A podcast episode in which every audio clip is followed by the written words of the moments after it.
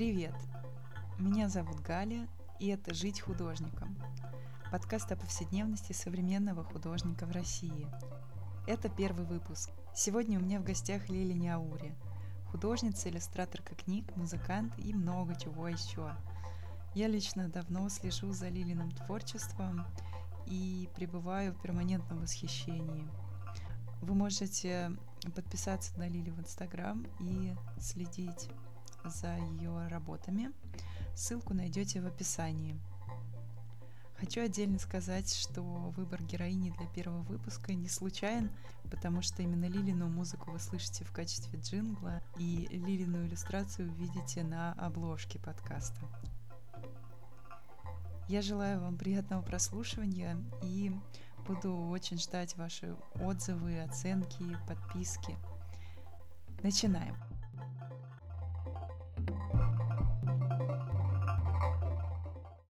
Сегодня у меня в гостях художница Лили Няури. Привет, Лиль. Привет. Лиль, хочу начать с вопроса про самоопределение, потому что мне кажется, какая-то конструкция «я художник», да, в кавычках, можно сказать, она будет центральной для тех, кого я а, хочу приглашать в подкаст. А, поэтому а, хочу тебя спросить, зная, что у тебя много компетенций, а, начиная от иллюстрации, там, анимации и так далее, и заканчивая музыкой, хочу тебя спросить, как ты сама себя определяешь? Ой, мне очень нравится э, менять род деятельности. Это всегда меня э, двигает дальше. Смена, смена деятельности, это всегда меня продвигает. Поэтому скорее, наверное, одним словом я бы назвала это художник, художница. А в целом, наверное, я это внутри ощущаю как, как игру. Я, сегодня я играю в иллюстратора, а через неделю я играю а, в конструктора книг, а, а вот послезавтра мне нужно идти там на проект, и тут я а, художник-постановщик. Мне вообще очень нравится формулировка «я играю в», потому что она очень много снимает напряжение от того, чтобы быть кем-то большим, чтобы кем-то быть, нужно еще как будто бы чего-то достигнуть для этого. А, ну, по сути, для меня это как раз ну, является отменой этого действия, потому что э, в любой работе я люблю непосредственность, импульсивность, спонтанность, а опыт, он как раз противоречит этому. Поэтому я скорее тот, кто меняет э, род деятельности. Слушай, классный ответ. Мне понравилась э, часть про напряжение. Правда, кажется, это многим художникам и вообще многим творческим людям должно быть знакомо.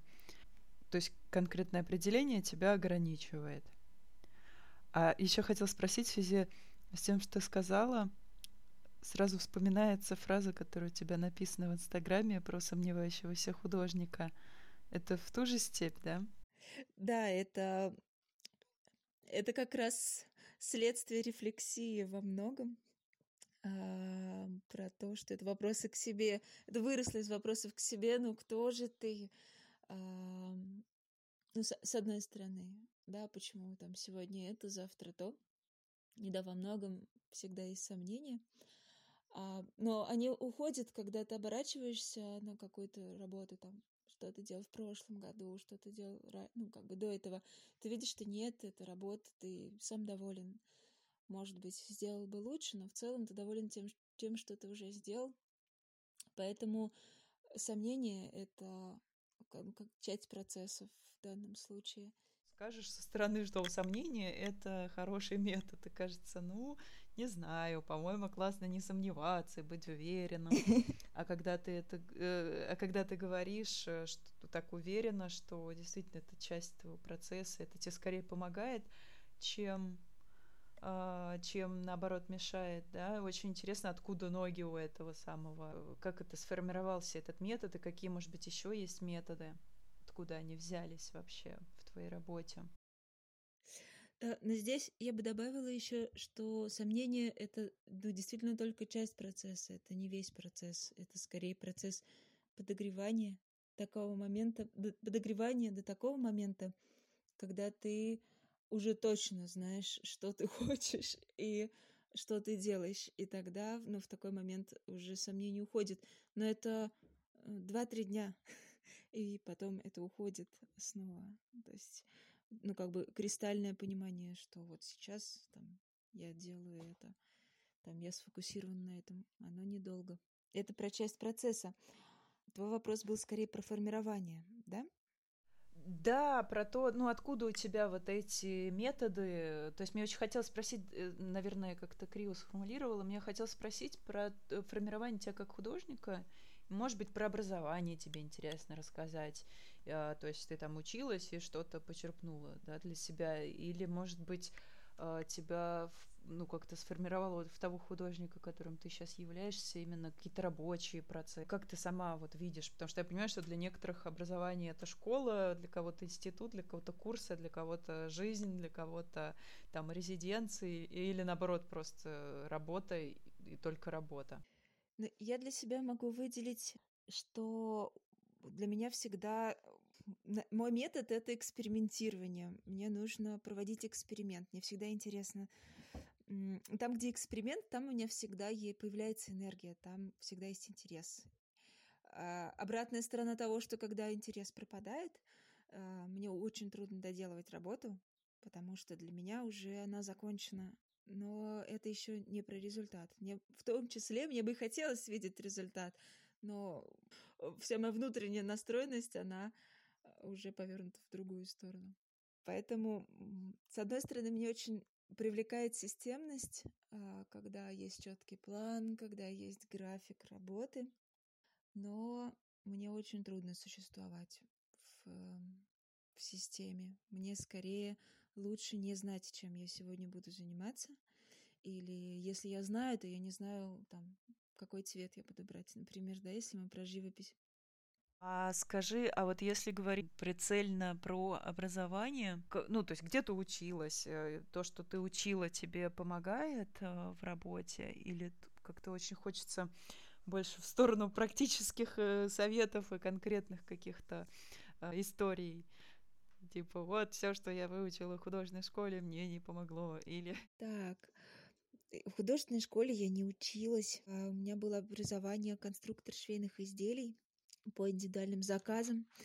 И это была такая очень, ну, это была конструкторская работа. Это была учеба, нас учили быть инженерами скорее, чем художниками. Наверное, учеба мне в этом смысле мало что дала. В художественное формирование какое-то началось, наверное, когда я мамой стала. Я стала делать ритм слова. Я в какой-то момент просто чисто эстетически заинтересовалась картинками иллюстрациями, графикой самой разной. И мне было не важно, из какого они времени, мне было важно исключительно их эстетическая составляющая, чтобы она прям, ну, как бы чувственно на меня влияла. Я решила, э, я сделала группу ВКонтакте по изображению, назвала ее «Ритм слова». И это очень меня э, в процессе и ну, как-то сформировало, потому что я, с одной стороны, начинала искать, что мне нравится, и как-то отвечать себе на вопросы, там, а что мне здесь нравится, что мне не нравится, почему мне это нравится. И, с другой стороны, мне нужно было как-то наполнять контентом эту группу, ну, потому что э, не секрет, что важно в продвижении, чтобы каждый день у тебя было две-три картинки. И э, как бы для меня это была такая тренировка и постоянные поиски. Все время искала так, а что здесь, а что там. Но это было, э, это точно то же самое было и про интерес, как бы в этом был большой кайф. Ну, как-то постепенно я анализировала, анализировала, начала рисовать сама. А с другой стороны, я работаю на фильме художником-постановщиком, и там тоже было много таких разных интересных задач, супер неочевидных, которые тоже повлияли на, на мое изображение, скажем так. Но опять же, как художник-постановщик, он подразумевает экспериментирование с самыми разными формами и, и тоже поисках.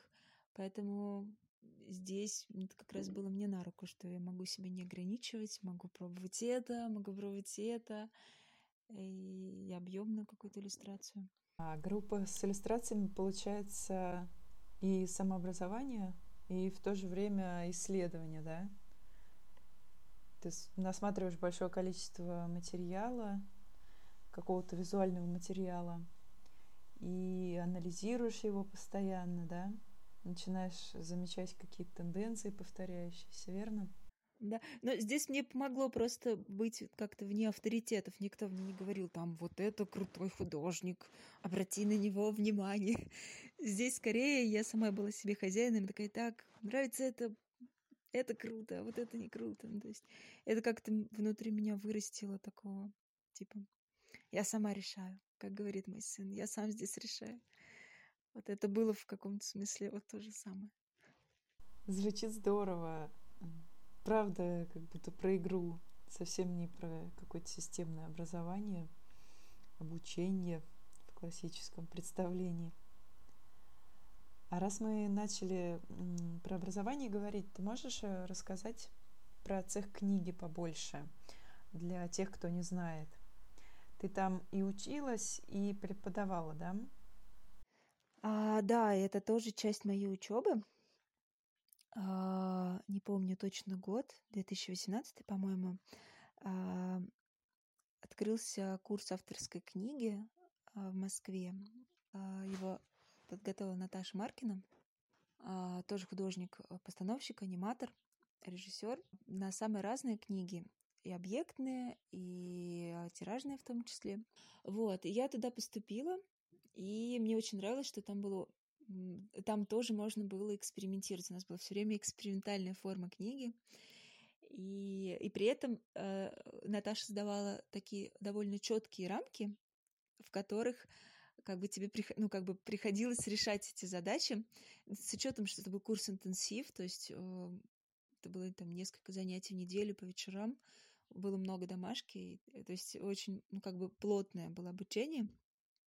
И это, ну, тоже в каком-то смысле было таким интересным челленджем. Вот. И впоследствии тот курс, в который мы учились, а, еще несколько девочек, сформировались, образовались а, в, в круг художников цех книги. Вот. Э, и периодически делаем какие-то вместе проекты, какие-то выставки а, организовываем. То есть вы сейчас как группа художников, как какое-то художественное объединение, да, самоорганизованное? Да, наверное, правильно, да, правильно было бы так сказать, да. А, а ты преподаешь там, да, сейчас?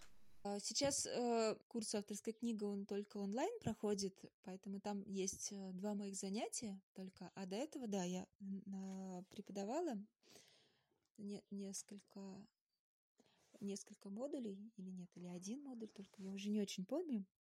Модуль по печати и а, модуль по механизмам. Вот какое-то время. Но сейчас я уже, ну, сейчас я не преподаю, только остались а, записи занятий. Сейчас я в свободном полете. А, Лиль, а знаешь еще, что мне интересно спросить? Как именно, ну вот конкретно проходит процесс обучения? Сложно представить себе для тех, кто там не учился. Можешь подробнее про это? То есть я, я правильно понимаю, у вас по итогам у каждого по книге, да? Или по несколько книг? Вы их там печатали или просто оставили как упражнение, сделали и забыли? Они увидели свет книги ваши? Было несколько э, э, деревянных книг, а, по-моему, была керамическая. То есть мы экспериментировали очень сильно с формой. А, керамическая, деревянная, там барельефы были. А, ну, в общем, разные объемные книги, скажем так, с, э, с разными материалами, самыми разными. Это тоже было интересно, потому что можно было и тут подходить и с этим, и керамика, и рисовать можно было. Ну, в общем, помимо того, что лепишь, там еще дорисовываешь. В общем, много э, большой простор был, скажем так. И последней частью курса была тиражная книга. Э, то есть к ней там, кто-то писал там сказку, кто-то какую-то историю, кто-то стихи. Брал уже стихи. а, иллюстрировали, авто, оформляли их как, э, как верстальщики сами готовили тиражи. Ну и, собственно, их уже и, и печатали тоже сами. Маленькие тиражи, небольшие. Это тоже было таким экспериментом. И у тебя тоже есть э, напечатанная твоя книга авторская. Да, я сделала детскую историю про пиратов. А, это была история про ну, как бы она во многом вышла из э, игр с моим сыном. Его тогда увлекали пираты, железные дороги. Меня увлекали, э, до сих пор увлекают, всегда увлекали растения. Э, и как-то все это вместе, все эти образы переплелись, собрались в одну историю. И сначала это было, ну, как бы, это, это занятие, э, ну, как бы поиск э, сюжета, оно э, тоже прям целиком выходило из, из эксперимента. Это было задание очень-очень крутое, что сюжет не нужно было выдумывать самому, его, ну, как бы, его нужно было находить в процессе э, рисования, в процессе печати, дорисовок. То есть сюжет должен был вырисовываться на бумаге. Для меня это было таки, таким тоже важным experience ом, наверное. Потому что я так и раньше никогда не делала. Мне нравилось конструировать сюжеты, сама их придумывать. А тут э, для меня было открытием, что на бумаге самой тоже может что-то появляться. Не, ну, как бы не обязательно об этом задумываться. И это, ну, как-то очень сильно на меня повлияло. И, ну, как бы история, по сути, из этого и выросла. Я попробовала э, так, тут дорисуем, тут дорисуем там, ого, ага, тут, тут уже пираты, тут железная дорога появилась. То есть история появилась, ну, как бы сама собой.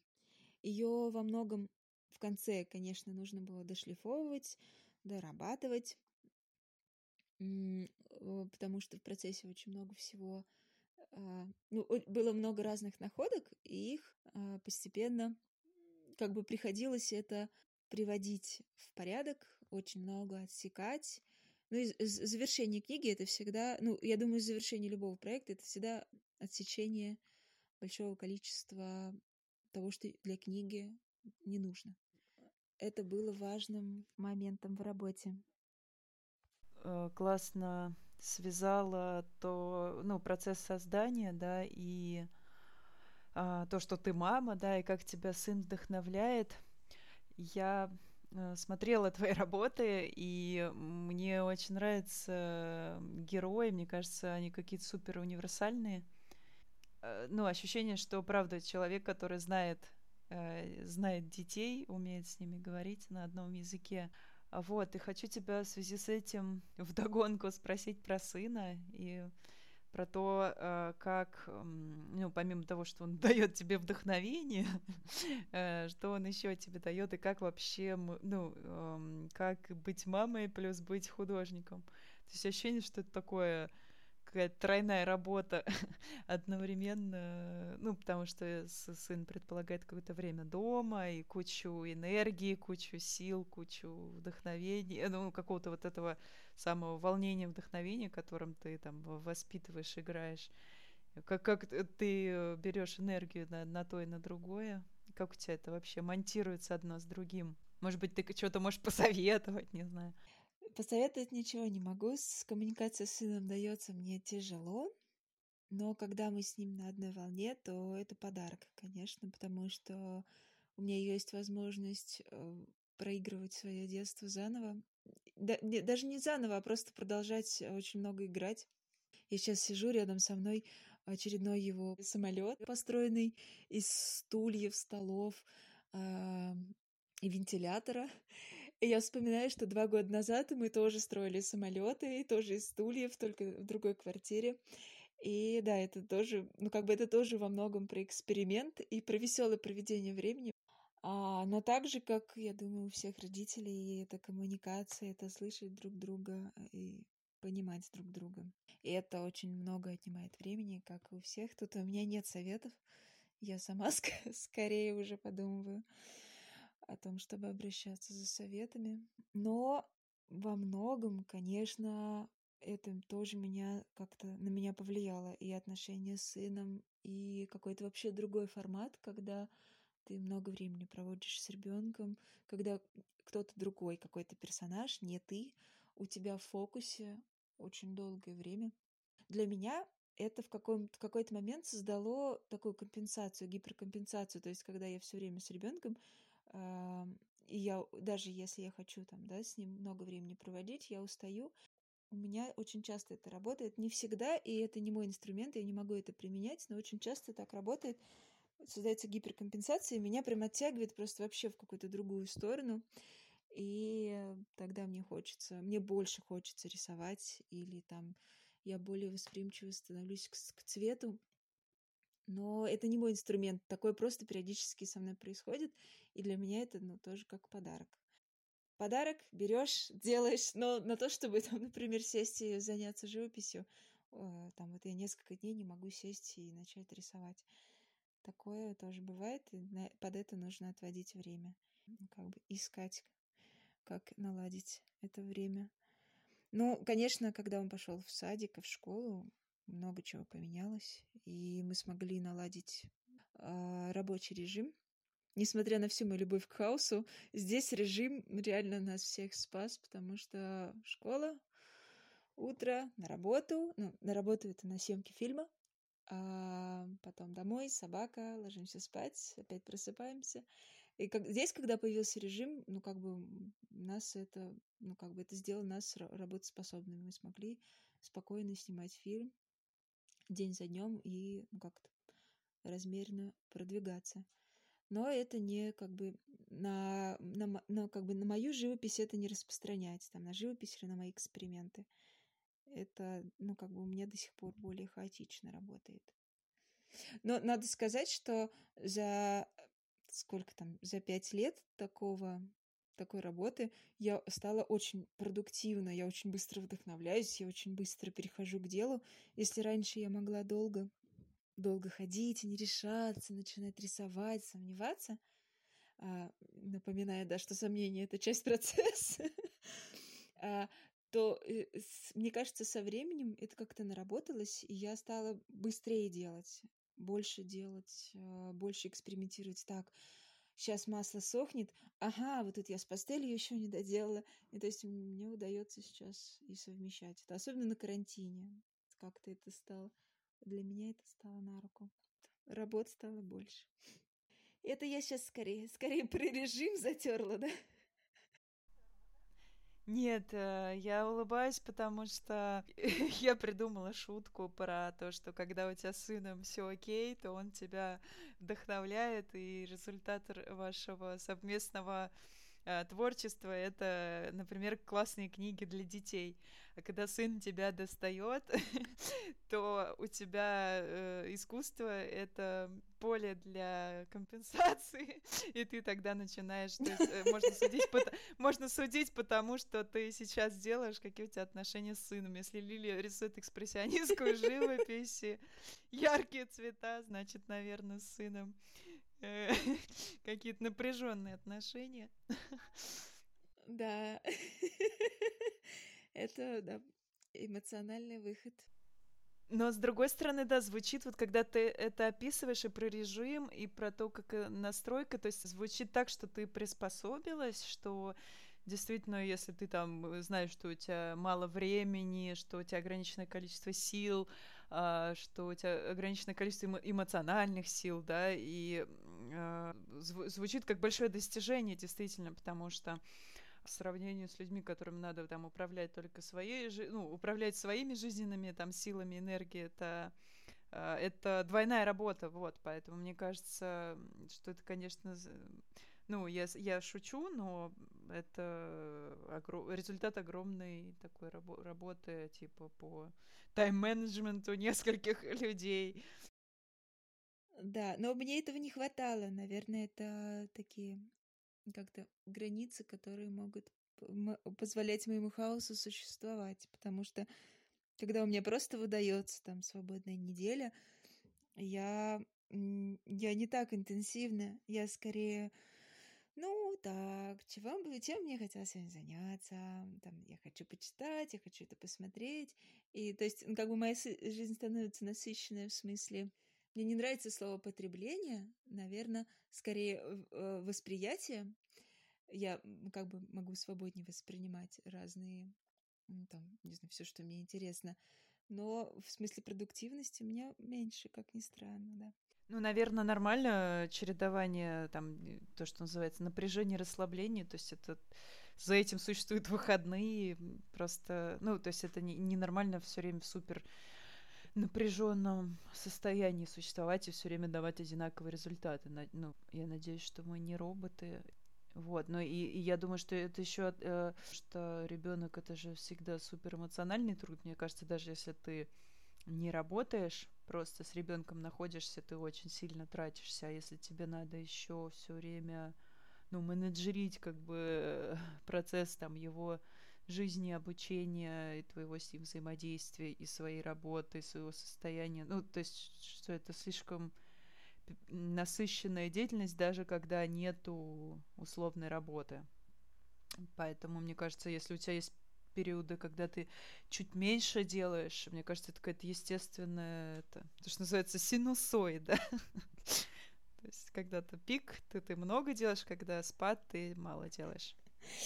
Да. Слушай, интересно тебя уже напоследок, наверное, спросить про какие-то, может быть, э, э, тебе интересно рассказать про какие-то проекты, над которыми ты работаешь, потому что не уверена, что э, все это поняли, все, кто нас слушает. То есть ты работаешь, если я правильно понимаю, сейчас над фильмом как художник-постановщик, да? Ты работаешь как иллюстратор, верно? Или э, расскажи же, вот что, что ты сейчас делаешь? И живопись пишешь, судя по Инстаграму. Да, сейчас э, ну, у нас сохраняется там наш проект, э, с которым мы с мужем делаем. Но у нас работа с сессиями происходит ну, в силу самых разных обстоятельств. Только там работа с сессиями у нас ну, как бы это наша рабочая модель. То есть иногда это там зарабатывание денег, иногда, там, не знаю, нужно переключиться на там какой-то коммерческий проект. Поэтому сейчас как бы этот проект все еще есть, но пока там, опять же, с карантином у нас нет возможности снимать. И сейчас у нас мы работаем над коммерческим проектом одним. А в свободное время я стараюсь заниматься живописью. И здесь у меня, наверное, нет никаких э, задач, даже не наверное, здесь у меня нет никаких задач. Я по-прежнему просто экспериментирую. Это, с одной стороны, ну, как бы освобождает мне руки, я могу бесконечно учиться и ну, как бы наслаждаться. Учеба это супер, это кайф.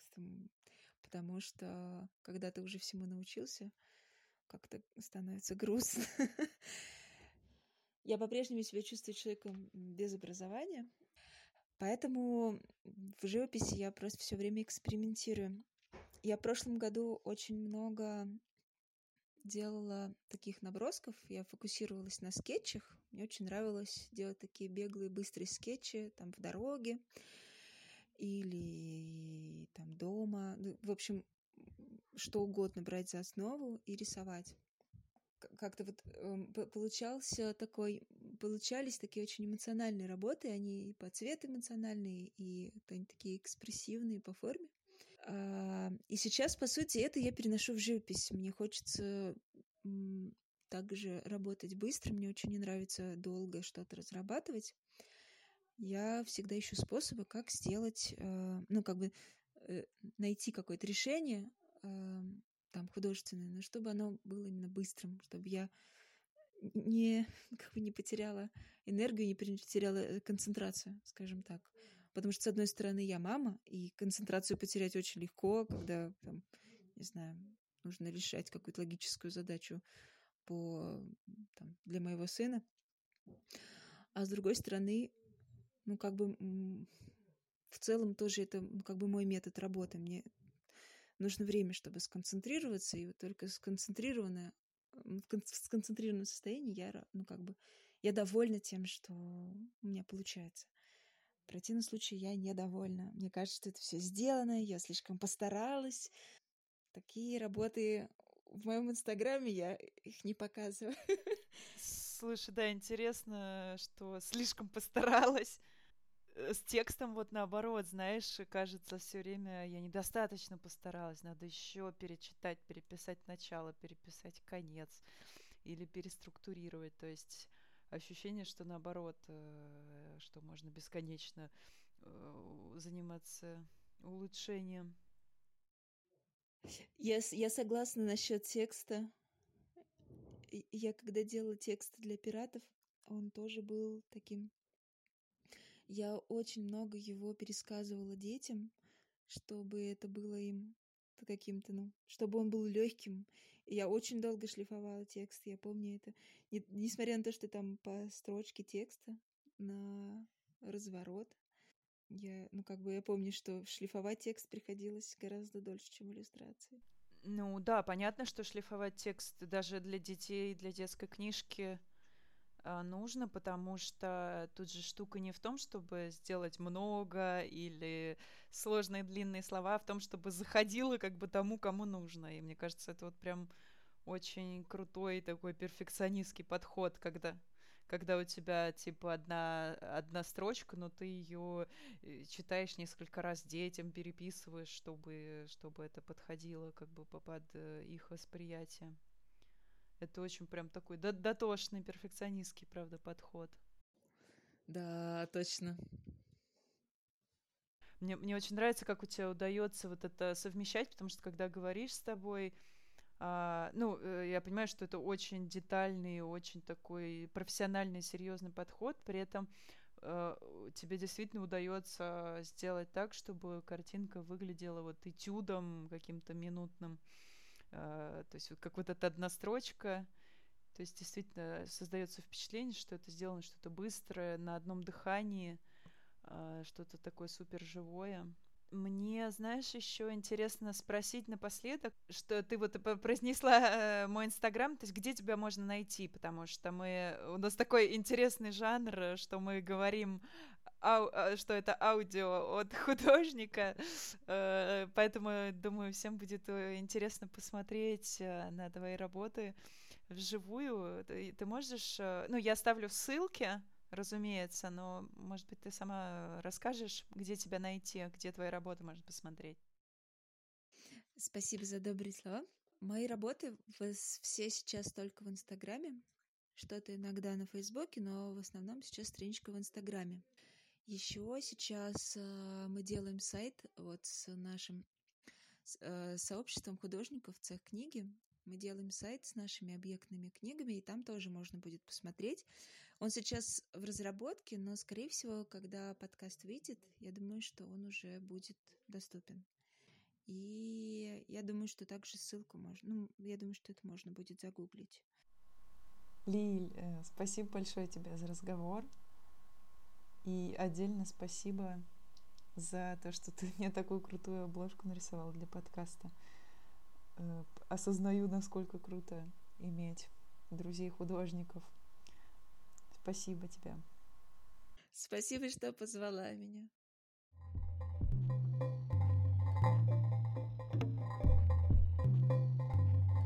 Это все на сегодня. Спасибо большое, что дослушали до конца. Э, повторю, что буду рада, если вы подпишетесь и ставите отзывы и поставите какую-нибудь классную оценку. Буду ждать с нетерпением. Пока.